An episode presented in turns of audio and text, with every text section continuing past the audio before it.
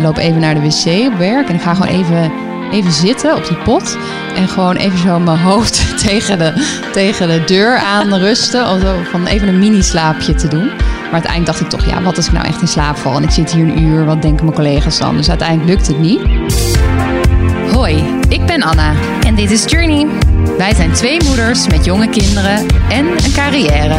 Deze podcast was er dan ook bijna niet geweest. Want werkende moeders zijn best druk. Maar we weten dat het fijn is om te horen hoe anderen het doen. Zodat je ziet dat het bij niemand thuis altijd perfect loopt. Want ja, shit happens. De podcast van Viva Mama.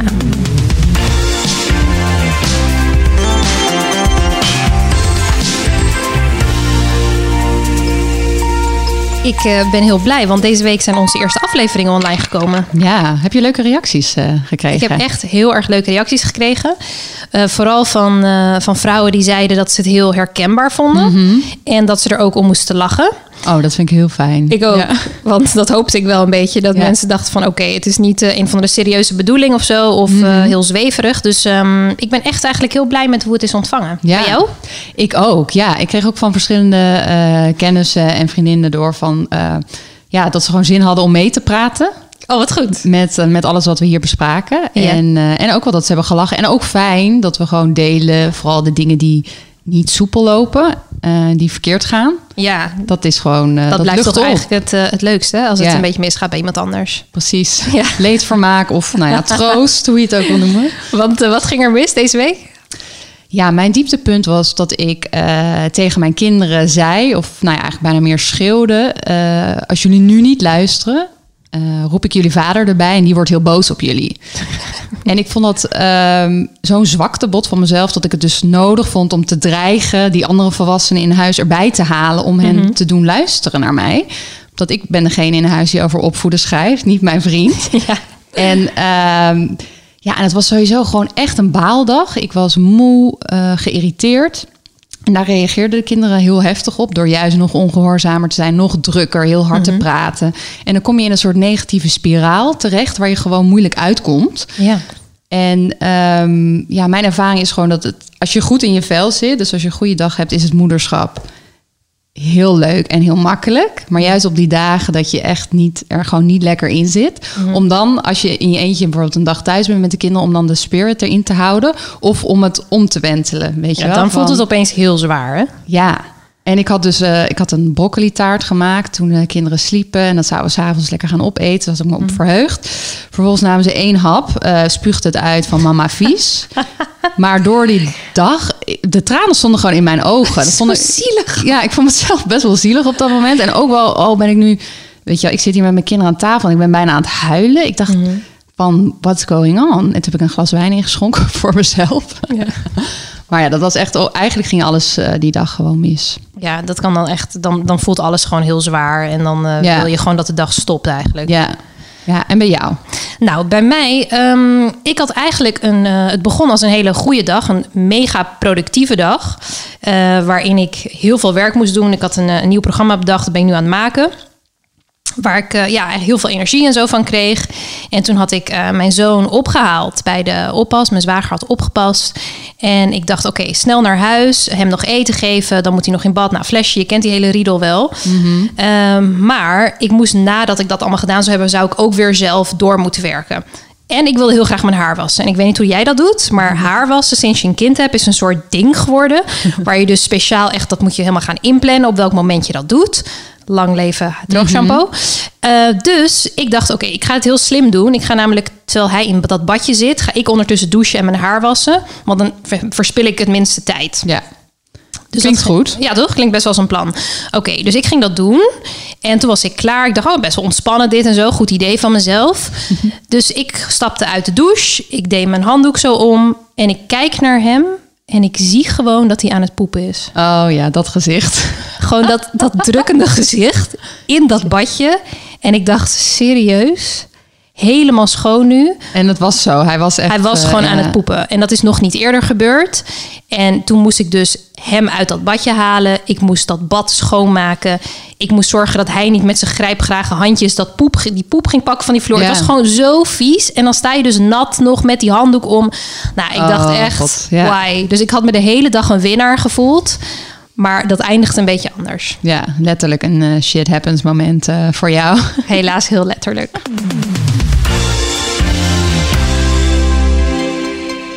Onderwerp van deze week, waar gaan we het over hebben?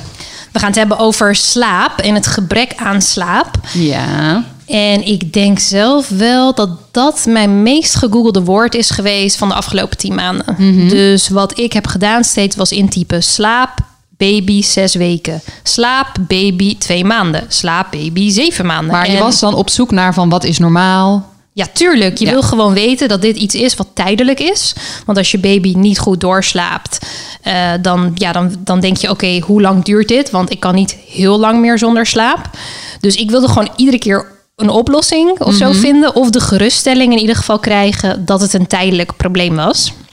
Ja. Maar ja, dat is nou eenmaal het hele ding met dat slaap. Je weet het gewoon niet. Nee. Het kan hoe, zo weer anders zijn. Ja, want hoe lang heb jij uh, problemen gehad met slaap? Ja, uh, nou, uh, ik had dus heel veel vriendinnen om me heen die allemaal kinderen en baby's hadden die met zes weken door uh, sliepen. Is dat echt een ding?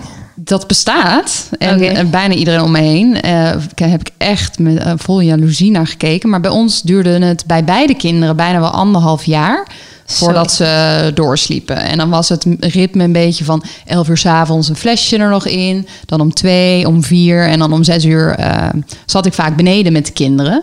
En ik, zes uur 's ochtends zat jij beneden? Zes uur 's ochtends, ja. En ik heb echt dat beeld nog voor me dat ik daar dus op de bank zit met, uh, met een baby.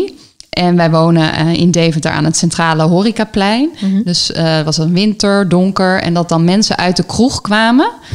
Dronken, weet je, een broodje shawarma halen. En dat was dan allemaal gaande onder mijn raam. En dat is zo confronterend. Van, wij hebben echt zo'n haaks ritme nu. Weet je, ja. die lui en ik dan met die baby. Um, ja, dus ja, heel, echt weinig slapen die, die eerste... eerste jaren. Maar dat klinkt gewoon best wel heftig. Als jij, dan heb je dus bij elkaar opgeteld drie jaar lang niet goed geslapen. Ja. Ja, ik, uh, ik heb ook wel foto's van mezelf teruggezien uh, laatst. En dan zie, zie ik het ook echt wel. Gewoon zo'n heel smal, bleek uh, koppie. En als je er middenin zit, dat is denk ik ook met dit hele slaapgebeuren. Als je er middenin zit, ja, je ploetert voort. Je mm-hmm. hebt eigenlijk geen idee. En pas later kijk je terug van, oh... Wat waren we ook al? Wat waren we eigenlijk aan het doen? Want we hebben ook best wel lang aangeklungeld. Ja, want waar ging het dan mis bij jullie? Ja, waar ging het mis?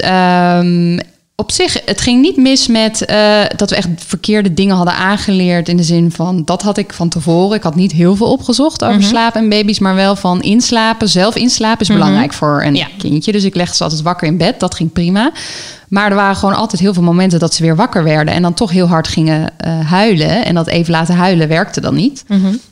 En ik denk dat we wel te lang, uh, ja, een beetje op de korte termijn hebben gedacht in plaats van de lange termijn. Omdat je al zo'n slaaptekort hebt en dat je denkt van even snel een flesje erin. Ja. En dus die gewenning ook van ja. die melk te krijgen. Dat iedere keer hebben we, hebben we dat gekozen in plaats van we gaan nu een plande campagne maken. En we gaan nu even twee weken nog meer kapot. Maar dan hebben we uiteindelijk een oplossing. Ja. En daar, daar, ja, daar kwamen we gewoon niet uh, Je kwam daar gewoon niet uit. Ik kwam er niet uit, nee. nee. En ik had ook wel een beetje zoiets van... ja, dit, dit is het nou eenmaal. Uh, uiteindelijk komt er wel een moment dat ze, dat ze gaan doorslapen. Dat, ja. Uh, ja, ik heb ja. zelf... Um, mijn vriend is ook meer van die korte termijn. Dat hij ook dacht van... ook ja, als hij even als hij wakker is en zo... laten we hem gewoon bij ons in bed nemen... en dan slaapt hij weer gewoon lekker verder. Mm-hmm. Maar ik heb een soort... Ja, ik, ik had gewoon het, ik had een soort horrorbeeld van wat als we dit doen en dan is hij acht en dan slaapt hij nog steeds bij ons. Dus ik wilde dat per se niet en had me dus mega ingelezen. Ik durf wel te zeggen dat ik een beetje een obsessie heb met dat onderwerp. Hmm. Uh, omdat ik dan zo graag zo goed wil doen. Dus, um, maar is dat dan omdat je sowieso een beetje een control freak? Ja, daar ben ik zeker. Ben? Ja, daar ben ik zeker. Dus ik, uh, ja, hij zegt ook, je maakt een soort robot hè, van ons kind, hoe die slaapt. Maar uh, wat ik dus wilde is dat dat kind inderdaad gewoon helemaal zelf goed kon slapen en dat hij genoeg slaap kreeg en dat wij daardoor natuurlijk ook meer mm-hmm. vrijheid kregen. Maar met als gevolg dat als je daar dus allebei anders in staat, dat ik dat wel voor mijn rekening heb genomen. Ja. Uh, en inderdaad die investering, want het is toch echt een mega investering om dingen aan of af te leren. Ja. En dat, en dat wist ik niet van tevoren, hoor. Ik wist niet dat je slaap een kindje moet aanleren.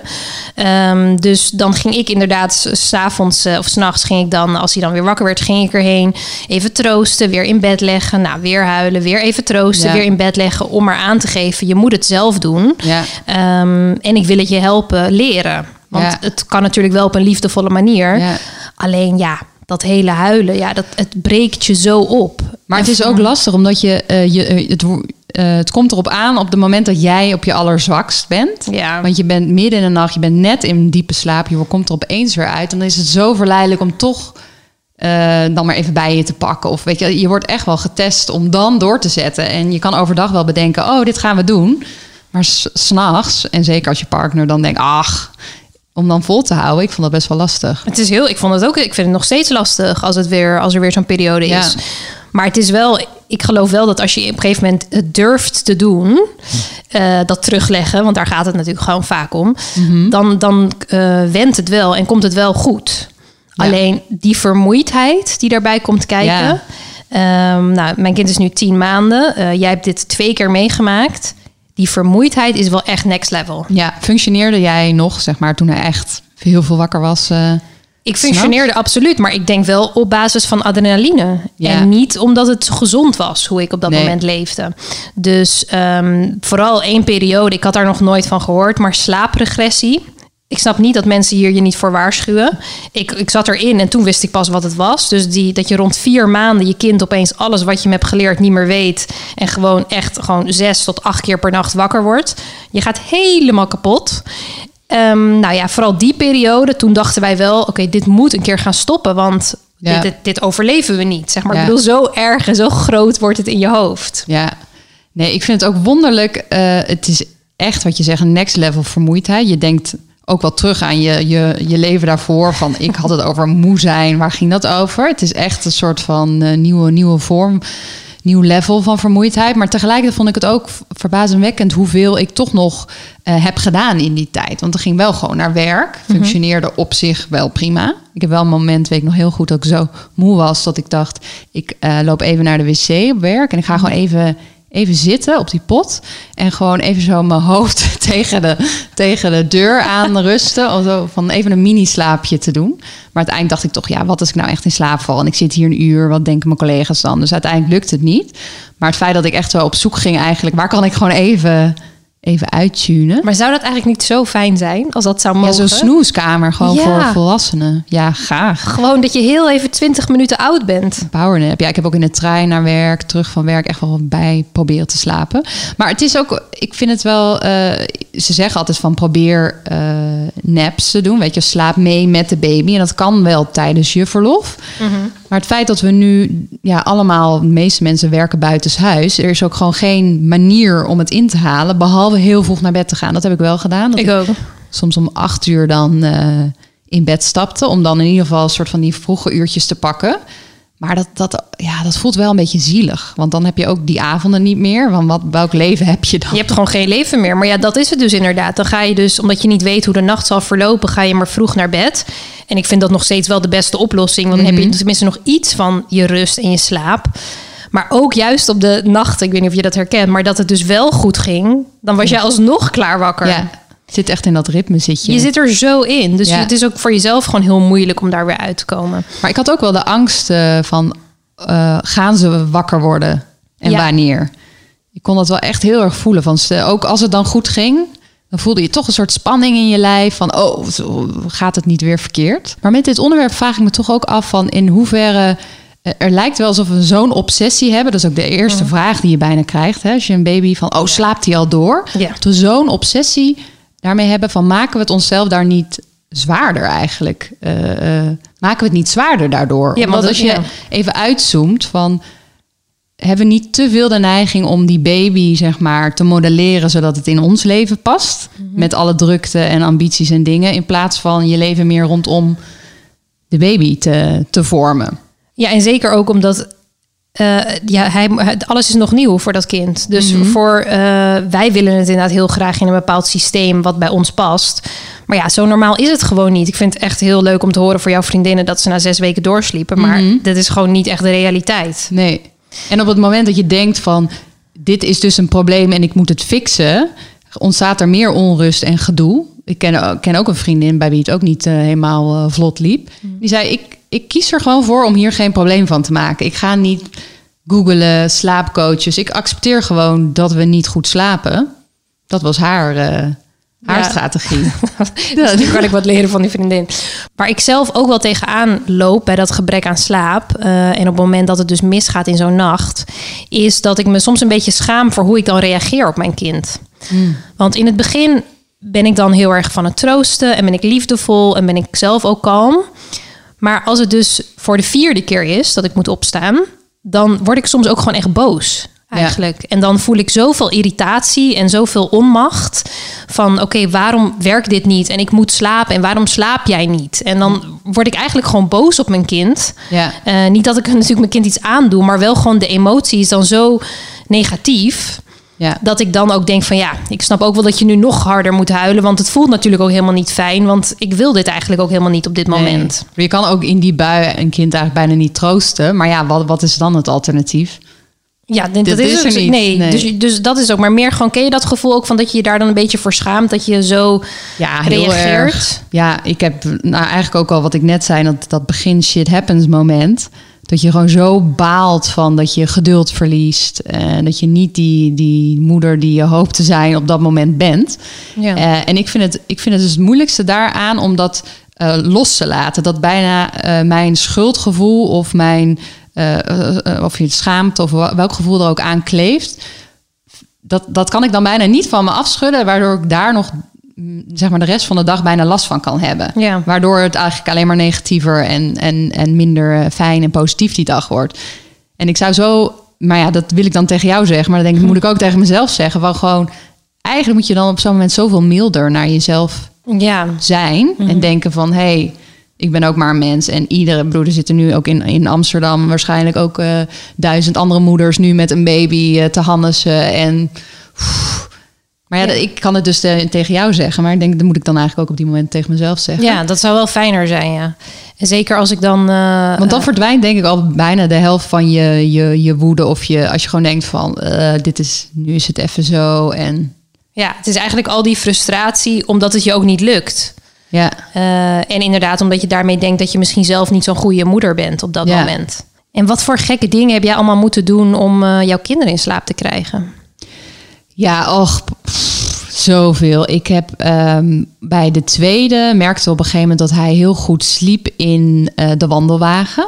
Dus hebben de wandelwagen van de hal beneden naar boven gehaald... iedere, iedere avond. En sliep hij dus daarin. Mm. Um, en dus een van ons uh, sliep dan op de bank naast hem... In de, in de huiskamer onder een dekentje. Ik zie mezelf daar nog liggen. Heel ongemakkelijk. En dan reden we hem ook vaak naar de keuken... Uh, omdat daar de kraan was. En die konden we dan aanzetten. En dat, dat stromende water...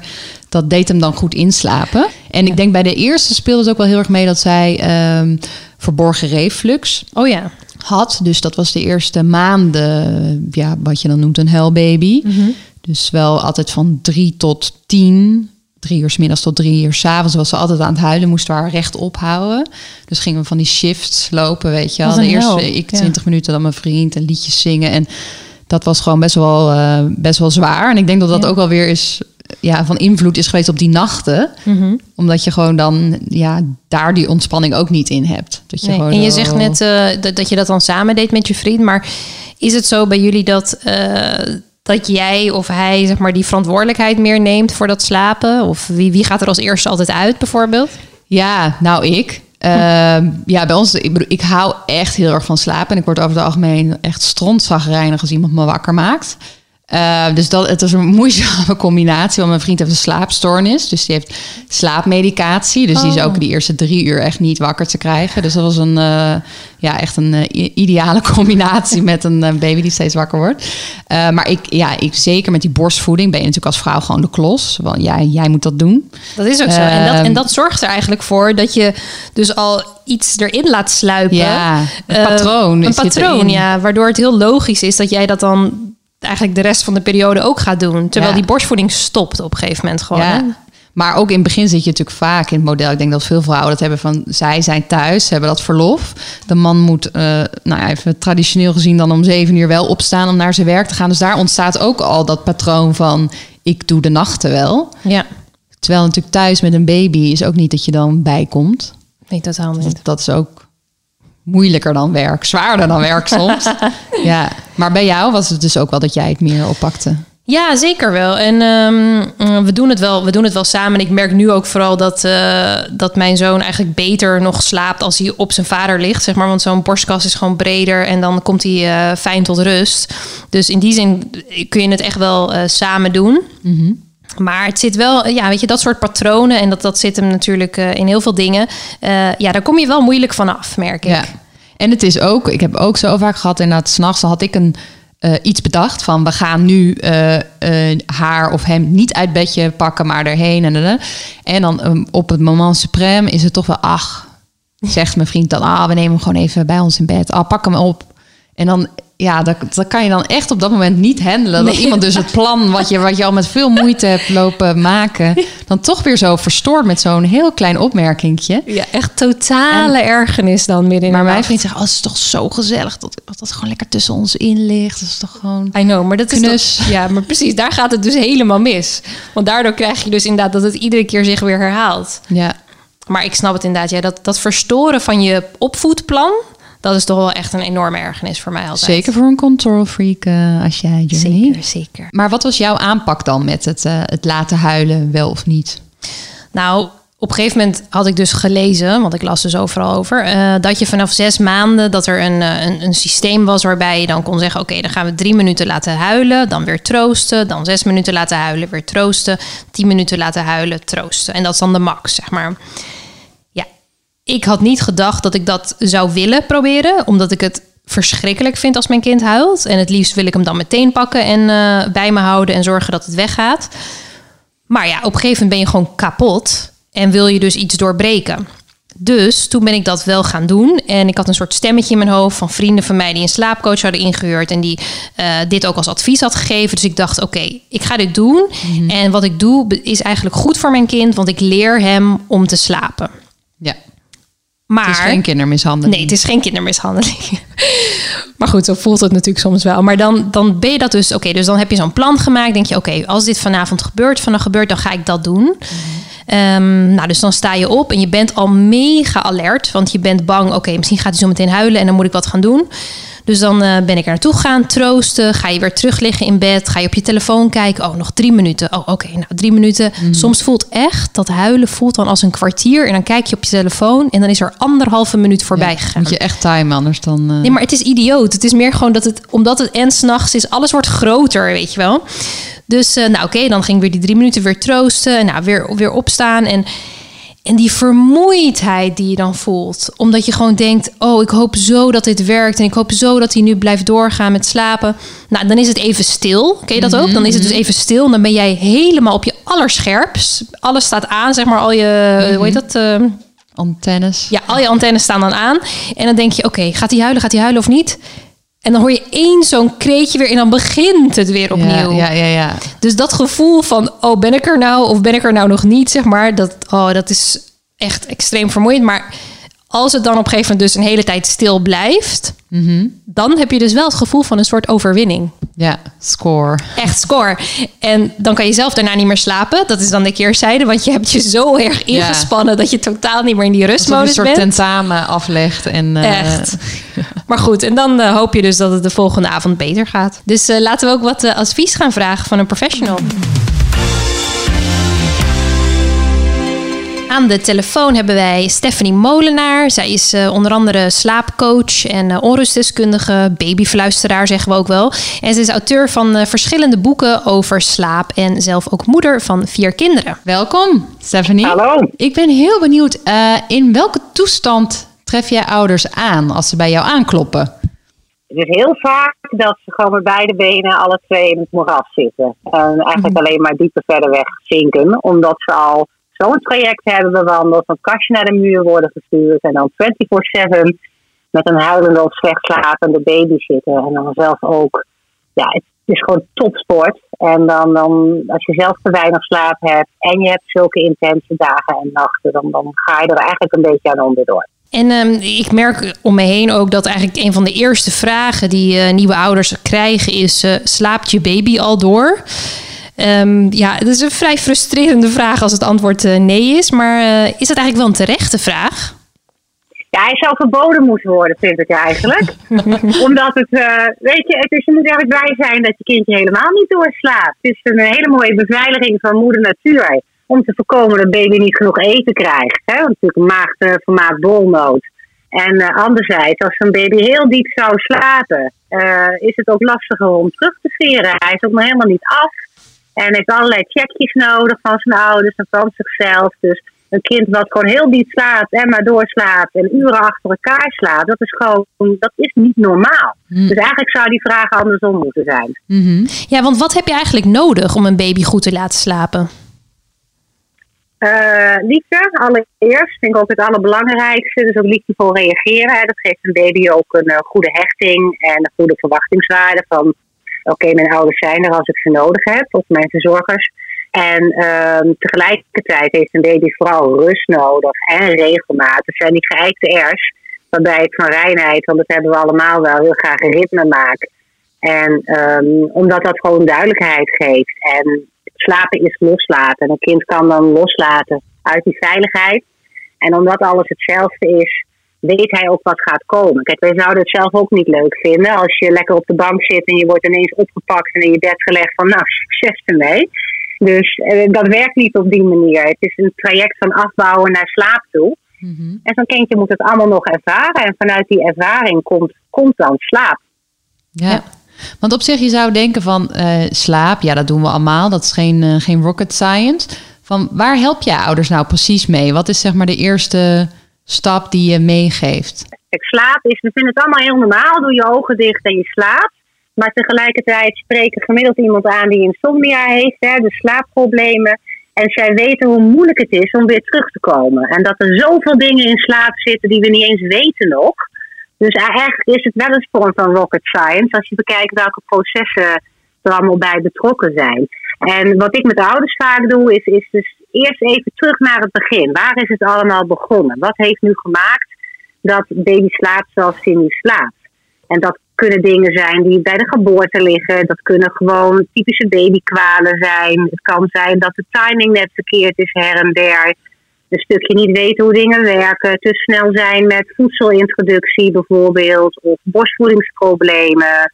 Overstappen met voeding. Dus heb je heel veel dingetjes. En um, een baby die ook gewoon natuurlijk zelf doorontwikkelt en groeit. Waardoor je ook altijd fases krijgt van onrust in slaap. Als je daar dan net weer verkeerd mee omgaat, dan creëer je een mate van afhankelijkheid. Hè? En daar gaat een baby ook weer kort op slapen. Dus tijdelijk pakken we het op. En dan zeg ik gewoon, joh, het is één groot domino-spel. Het lijkt wel alsof er heel veel mis is. Maar het begint altijd ergens.